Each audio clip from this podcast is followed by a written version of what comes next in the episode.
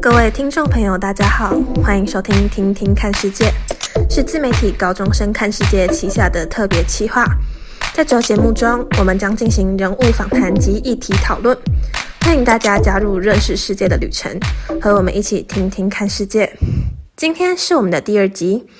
我们邀请到了高中生看世界的内容长柯雨竹。嗨，雨竹，今天很高兴欢迎来到我们的第二集，欢迎雨竹。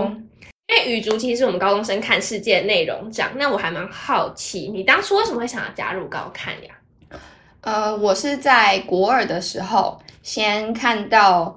婉婷学姐的文章，然后直到她创办了一个粉专叫高中生看世界，那是从那时候开始关注高看的。那后来是一直到国三会考之后，嗯，某天就看到了高中生看世界在征才，然后我想着就抱着试试看的心态，然后。后来就加入了这个团队，这样子。哦，因为距离你加入高看，其实你现在已经加入第二年了，对吧？对，这是第二年。对，对啊，那我想问一下，你觉得你有在从中学习到什么，或有什么改变吗？嗯、我比较特别的地方是我加进来的时候是整个高中生团队里面最最小、最年轻的那个，因为实际上来说只是国中生。那对我来说比较大的改变，当然就是。看到高中还有大学的，可以说是学长姐们的一些，不管是他们的个性想法，或是他们在处理文章啊，一些不同的表现方式，对我来说其实冲击力倒是很够，就让我觉得我想要，我也想成为那么厉害的人。嗯嗯，就是发现其实你是还蛮一个会去努力想要精进，或是让自己变更好的一个人。那所以。在就是我们在了解你的时候，其实我发现你十六岁的时候是十六岁对吧？嗯，十六岁的时候你有去德国做了交换，那你是是什么机缘会让你想要没有事先升高中，然后先去做交换交换一年呢？嗯，在我国三的时候，其实我是很迷惘，因为我觉得我在台湾看不到我想要去的高中，就没有那么就是很有 passion 的想要去哪里。那对于那时候的我来说，我蛮笃定说，我大学之后会出国念书。但是我想要先知道说，在国外念书是什么样的感觉。那由于我现在没有直接想要进入台湾高中体系，我希望有一个类似 gap year 的这一年，可以让我先出去看看哦，在国外大学或是国外的学校。学习的感觉是这样子，那会也许可以让我有更确定的方向，所以我那时候是这样子开始交换的。哦，好，那我想要问一下，你刚去德国的时候，我很好奇，你有遇到什么比较特别的事情吗？有，其实很多。那我觉得在我印象里面最有趣，然后也想起来最开心的事情，就是我去找街舞教室的事。呃，因为我去的高中，它每天课表不太一样，那有两三天都大概是一点就放学了。对，羡慕，所以就会觉得啊，是应该做点什么，或是做点让自己开心一点的事情。嗯、然后另外一个部分是我发现德国的食物实在是非常之高热量，就吃了会有罪恶感这种，所以我就呃，我就想说，好，那我要去找一个运动，而且是找一个我没有。我没有习惯做的运动，就是要要 try，然后我就想到了跳舞。那其实，在找跳舞教室的过程中，会找到很多嘛，然后最后会找到就是离学校最近啊，可以再走回去的路上就可以去的舞蹈教室。那我就鼓起勇气，先写了 email 说可不可以让我去参加他们什么的什么什么 program 这样。那后来他们给我回信说，哦，OK OK，那。我就直接打电话了，呃，这件事情最特别的地方是我那时候去德国的，呃，德文没有到很好很好，所以我在跟别人电话沟通上，尤其是陌生，其实是会有困难，但我还是硬着头皮，就我一定要全程用德文跟他确定哪时候上课，然后我什么时候要带什么去，确定一切事情。所以我开头先用我先用德文说，我德文不太好，所以我就一路用德文。对，然后也顺利的找到了这个街舞教室。我后来就是呃每个礼拜一都会去上课。那最有趣的事情是，舞蹈教室对面有一间冰淇淋店。我为了奖励自己打电话，所以我就去买冰淇淋。后来我不管是考试考好。就是做了一件什么很特别、很厉害的事情，我都奖励自己去吃冰淇淋，然后后来把那个冰淇淋、那冰淇淋差不多吃过一遍，嗯，是蛮蛮特别的。那其实你刚刚讲到，你是当初去的时候，你德文没有很好，嗯，那就是在德语德文没有很好的状态下，就这个语言有没有造成你的生活上的一些问题，或是一些课业上等等的问题？一定有。我刚开始去上课的时候，我去的是德国一般文理高中，就是他们的 Gymnasium 这样，所以他的课业相对上蛮重的。第一个礼拜我完全听不懂老师在讲什么，就是不不只是他教的学科，是他连开头说“各位请打开课本到第八页”那种我都听不懂，所以当然会很紧张。那前面一两个礼拜是蛮灰心丧志的，所以后来有慢慢的练习，然后。把自己德文变好，嗯嗯，那其实我还蛮好奇的，因为你其实说你会还蛮会欣赏这，而且你是到了一个很远的地方，你到了德国，其实离台湾现在居住的地方很远，那你会有点想家或什么的吗？或者是如何？因为你在那边其实人生地不熟，你是如何处理你那种想家，就是比较 down 的那种情绪？嗯，这件事情是我觉得交换学生要做的最大的功课，就是。比语言还重要的事情，如何一个人在外面，然后处理一个一种情绪，是你知道你是不孤独的，但你分明就是孤独的，就是你你你有很多的管道可以去，可以例如说打电话给家人朋友，或是找一些也是当地的交换学生，可是你你就是在一个你不熟悉的环境，然后你不是在你的家，那我那时候。去调试这件事情，是我去运动。运动对我来说是一个可以放松跟跟自己对话的一件事情，所以我会固定在呃礼拜六的时候，就算是冬天哦，还是早上七点钟就骑脚踏车去游泳池游泳。好毅力哦！嗯、天哪！好，那因为你在德国那边。后来我们也知道你在德国那边其实有交到很多很不错的朋友。嗯、那我想问问看，是如何突破那种文化啊、语言，然后很多不一样隔阂，嗯，这样子去交到那些朋友的？嗯，呃，我刚刚有说，我就是慢慢练习让自己德文变好。那我其实不是去上德文课，都是从呃，例如说我上物理课，我就学物理的德文；上历史课就上历史我用到的德文，然后慢慢的去练这个德文。那除了这个部分以外，我觉得很重要就是跟寄宿家庭或是跟朋友的对话。那怎么去交朋友？我觉得，呃，语言当然大家会说语言是很重要，就你语言要通，人才跟你互动。可是我觉得最重要的是你有没有那个心想要跟人家互动。所以当你有这样子想的时候，其实你就会，你就会把你。只有那一丁点的单字量给运用出来，然后比手画脚。当人家觉得说，诶，你是你是希望跟我互动，他其实也会有同样的同样的心情，就是想要跟你有一些交流。那我可以举一个例子是，那时候我们班上有三个外国学生，呃，一个南韩的男生跟一个埃及的女孩子。那那个男孩的男生跟我比较像，就是我们两个虽然德文不好，然后讲了很多亚洲口音，又 黄皮肤面孔，但我们很努力的想要去跟别人互动。那其实跟班上互动是是相对融洽。那反倒那个埃及的女生，她的英文能力非常优秀，就是可以电报整间学校的那种优秀的英文能力。嗯，但是她在班上没有什么朋友，因为她只说英文。哦，oh. 对，所以我觉得语言能力也许不是那个最重要的东西，反而是你有没有想要用他们的话，就是那样子的话，不不管不不管是说是德语，或是用他们的话是那种友谊的话，你有没有想要用那样子的话跟别人讲？嗯，嗯，那就是其实。在那边你会了解到他们很多的文化跟不同的一些习惯等等。那我想说寄宿家庭对你来讲一定也是在交换过程中非常重要回忆。你觉得有什么比较特别的回忆吗？嗯，我的寄宿家庭是很很有热情、很好笑的一个寄宿家庭。我记得我刚到那个礼拜，他们就就带着我在庭院里面种树，然后 砍树什么的。嗯、对，就是呃，他们当他们，我觉得对德国家庭来说是，当他们把你当成就是一个家庭的一份子的话，就是他不会以礼相待。嗯嗯，他是希望你跟他参与他们整个家庭的活动，嗯、那所以说灰头土脸的或是暴走的都是那个家庭的一份子。所以除了这件事情，嗯、当然他们也有很很 sweet 的时候，就是我在呃我生日的那一天早上醒来的时候，就闻到很香很香的巧克力蛋糕的味道，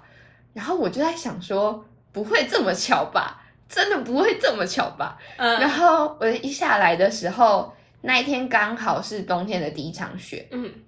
所以已经觉得很幸运了。Oh、就是哦，我的生日是冬天第一场雪，然后旁边就放了一个小推车，然后上面摆了一个爱心的巧克力蛋糕，然后插了好几根蜡烛，拍着 Happy Birthday。然后，嗯，他们送我的生日礼物是一张去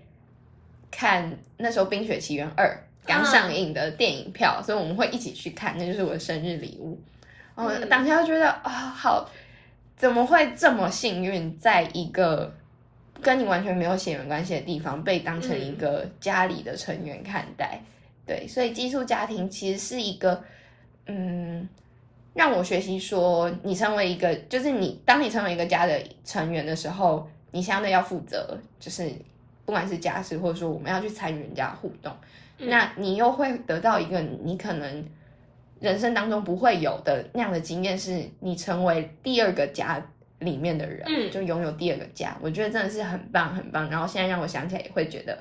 真的很值得，很很感动，很觉得自己很幸运的事情。嗯，嗯，那就是我觉得，其实，在寄宿家庭，我觉得在国外还要遇到一个非常对你非常好的人是很不容易。我觉得这是一个很值得珍惜的过程。那其实我还蛮好奇，你在德国有参加什么活动吗？就是你觉得比较特别，或者比较记忆深刻，或者是你觉得比较重要的活动等等，不管是学校还是他们国家活动啊等等的。哦，其实很多。那我必须说，德国是一个相较台湾来说步调慢很多的地方，所以可能对台湾的学生来说，他一个礼拜有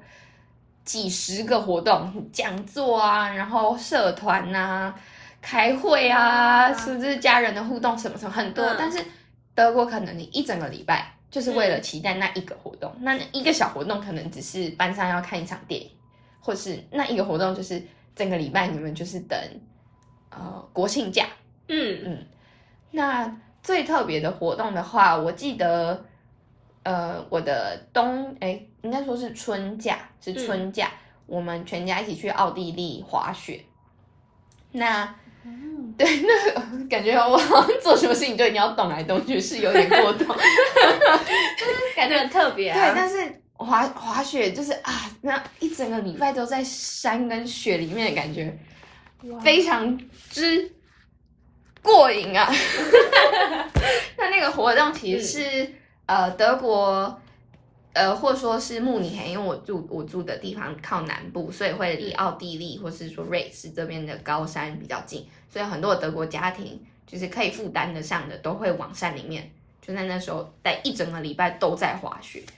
哇 Wow，对，嗯，这个活动，这个活动真的很特别，因为你会每天早上很早很早起来，然后就从早滑到晚，嗯、在那个山坡上 上上下下，我也是从完全没有接触滑雪就去。嗯就去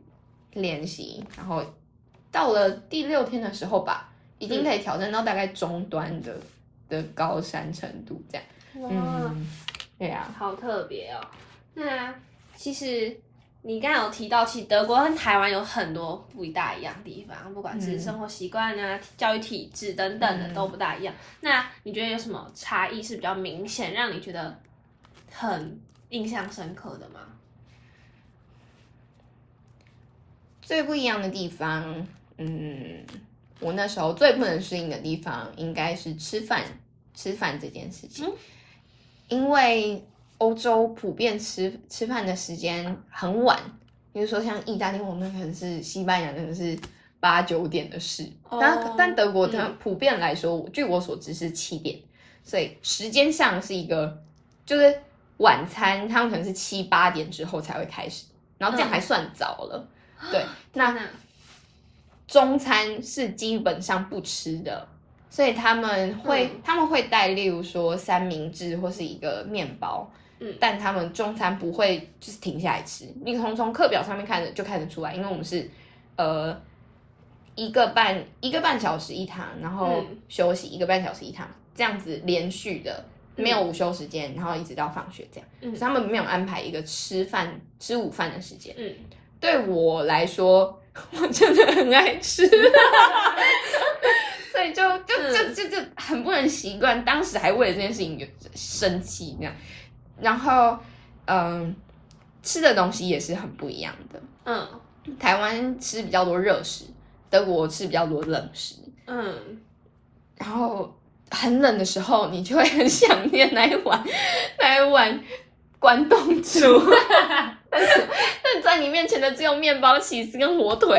嗯，对啊，他们。几乎三餐都吃面包，欸，哎，嗯，然后早餐吃面包配果酱，中午吃面包配火腿，然后晚上吃面包配起司，整个主食都是面包了。对对对，这是他们的一个大特色啦，嗯，就是吃饭这件事情是很不一样的。嗯。嗯那我想问，因为其实你也是在台湾土生土长，嗯、这样子接受台湾的教育体系，嗯、那你觉得去那边七个月，你觉得他们教育体制有什么是你觉得你比较喜欢，或是比较不能接受的地方，跟台湾比较不一样的？嗯嗯，我觉得一定要讲的事情是，很多人会说国外的教育就是比台湾好，我觉得这件事情是不对的。嗯嗯，不对的地方在于太太以偏概全了，就是。它一定有它不好的地方，也有它好的地方。嗯，那我们先说好的好了。好，说好的。好的部分是，呃，放学时间很早，放学时间很早是很棒的事情。嗯、因为你看，像我会去街舞，或是我知道一些人练，呃，练舞，练呃，他们练说练芭蕾，或是他们去演戏。呃，嗯、像我自己课后还有玩呃社那个呃乐团，我我在我在我们学校乐团弹贝斯。哇，对。好酷啊！放学时间很早，嗯，很棒的原因就是因为你可以让学生有时间做他们可能会想要做的事情，嗯，而且那个不是会被放进学习历程档案，所以才这么去做，但是就是我就是我很有兴趣，就这件事情令我开心，所以我去做。嗯、那他们的上课上来说，嗯，进度会慢很多，嗯，嗯。虽然说不会教的简单很多，可是进度慢。可能在台湾一个礼拜要解决的章节，他们要花一个月有哦。比如说数学课，对，那他们花这么多时间是有原因的，因为他们花很多很多很多很多的时间在讨论。嗯，就是大部分上课是老师老师跟你说我们接下来会上什么，然后跟你讲，嗯。大致上的大纲之后，就是丢给学生自己去讨论问题了。嗯、所以问题的讨论是本来就花时间，但是这件事情特别在于说，你得到那个知识不是因为老师跟你讲，或是课本讲义这样写，是你真的去想过，然后也许你去查资料，或是跟同学互相讨论，去去问，嗯，然后这种这种。有一个过程性，就是 process 的事情是比较被刻在脑海里面。嗯、我觉得这样的学习方式我很欣赏。嗯，那不好的地方，不好的地方是他们不太有嗯学习的那个冲力。嗯嗯，我觉得台湾虽然说填鸭，可是有。一定的知识量的时候，会起码对我来说是，我会知道自己的不足，就是我我很明确知道我在大学如果需要用到这么多东西的话，我目前是没有办法，我目前是还没有达到的。所以当你知道说，就是有这么 大陆用高端的知识，那你就会知道说，那我如我如果需要到那样子的学术的程度的话，我需要做什么样的努力。那德国学生相对就是会就看起来会懒散一点，嗯，就是嗯嗯，那就这样这样就好啦，为什么要想那么多？嗯，嗯，所以他们他们接触到的东西相对会会比较少，嗯，因为台湾的刺激量很多，所以就是不管是说讲座啊，或是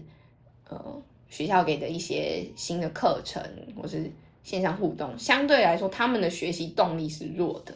嗯，嗯。可能在他们整个生活步调跟课程安排上有、嗯、有一些关系，嗯，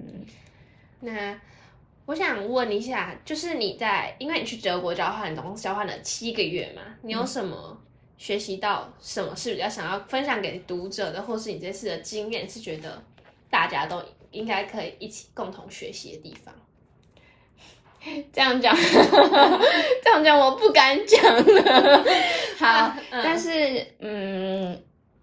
如果说要跟读者分享的话，我不会想说大家一定要。鼓起勇气踏出你的舒适圈这种话，因为我觉得对于每个人来说，嗯，鼓起勇气的方式不一样，或是每个人的条件跟、嗯、跟跟资源是不一样。可能对我来说很简单的事，对别人来说很困难；或是对我来说很困难的事，对别人来说是是就是唾手可得的。嗯嗯，那我觉得说，如果说以交换这件事情来讲，就是最普遍的可以学习的东西是。嗯，要如何去面对一个你不熟悉的、嗯，失败的状况？嗯、这件事情不会在只有在交换出现，就是我相信在整个生命当中会一再的出现。但是我我觉得，那对于我来说是，当我跳出了台湾的那个教育体系之后。嗯嗯，你会知道说失败不只有今天没有考到一百分，嗯，失败可能是今天我没有办法表达我肚子饿了，这么简单的事情，你突然是没有办法做的，嗯，或是失败有可能是我想要去的地方我没有办法达成。例如说，我那时候很想要自己去德国或是其他国家旅行，但是我可能说机票上面或是一些签证问题，我没有办法做到。就是我，我希望大家是可以试试看，用自己的方式，自己可以接受的方式去挑战一个你可能会很糟的状况，就是去接受自己有一天可能会成为很无力、很无助、没有帮、没有没有任何的依靠的时候的那样子的状况，然后你就会发现一个很不一样的自己长出来。那在之后。你在遇到其他困难的时候，你会相信自己有另外一个面向会出来帮助你度过那个困难。嗯、所以那是我我觉得在交换里面我学到一件事，就是我要如何嗯自在的面对，或是说我要如何成为一个我没有想过我会成为的人。嗯嗯，我觉得我们今天聊了很多，然后时间也差不多了。好的，好的。很谢谢雨竹今天接受我们的采访，聊了很多关于高看去德国交换的学习经验，希望大家听得开心。如果对我们节目有任何建议或想法的话，或是想看更多高中生看世界的文章，欢迎到 Facebook 搜寻“高中生看世界 ”，Instagram 上也可以搜寻斜杠媒体人 Slashy。最后再次谢谢柯雨竹内容长，也谢谢各位收听，欢迎下次。继续和我们一起听听看世界，一定要听哦。拜拜。